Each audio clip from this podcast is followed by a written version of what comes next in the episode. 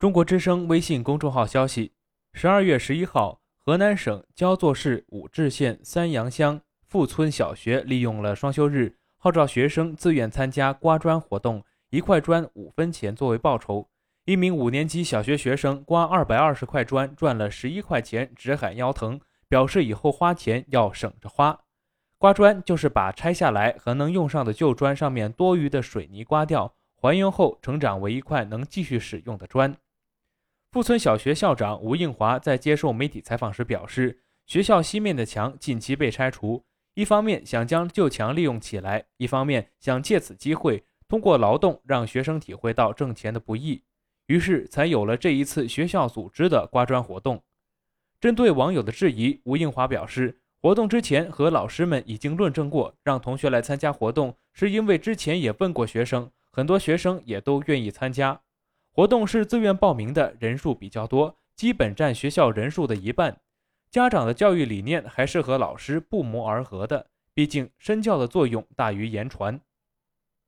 吴应华表示，一块砖五分钱的报酬是按照市价，最终他们一共给学生支付了一百四十五元。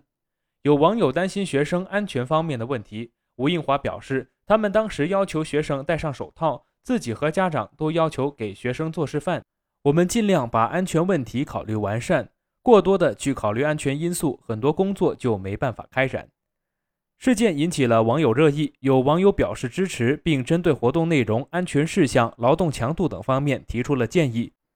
不过，也有网友提出了不同的声音，希望不要让校园劳动变了味儿。双减政策发布以后，各个学校高度重视对学生的劳动教育，纷纷开展形式多样的劳动主题教育课。那么，如何全面落实双减政策，让学生全能发展、健康成长呢？江西省南昌市西湖区桃花一村小学校长郭兰英介绍了他们的经验。郭兰英表示，自己不是很认同用报酬来激励学生劳动，也不会参考这种劳动教育的做法。他认为，还是要通过教育引导、实践激励，让学生真正去尊重劳动、热爱劳动、崇尚劳动。郭兰英介绍，学校开辟了一个种植蔬菜基地。名为桃溪园，通过这样的基地开展一系列的种植实践活动，孩子们在老师的带领下松土、播种、浇水、施肥，在这样的劳动实践中，也全方位地体验到了劳动的乐趣。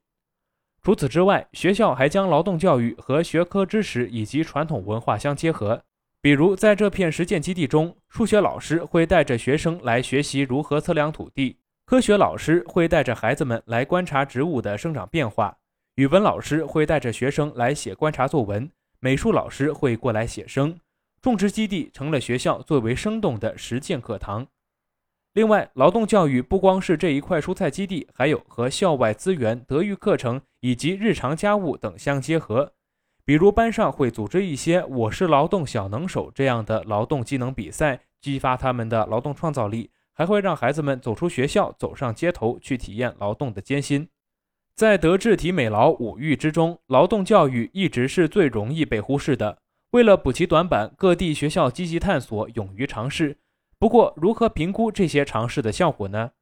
二十一世纪研究院院长熊丙奇认为，劳动教育的核心是培养孩子的劳动价值观念，教育价值体系也需要相应的科学设计。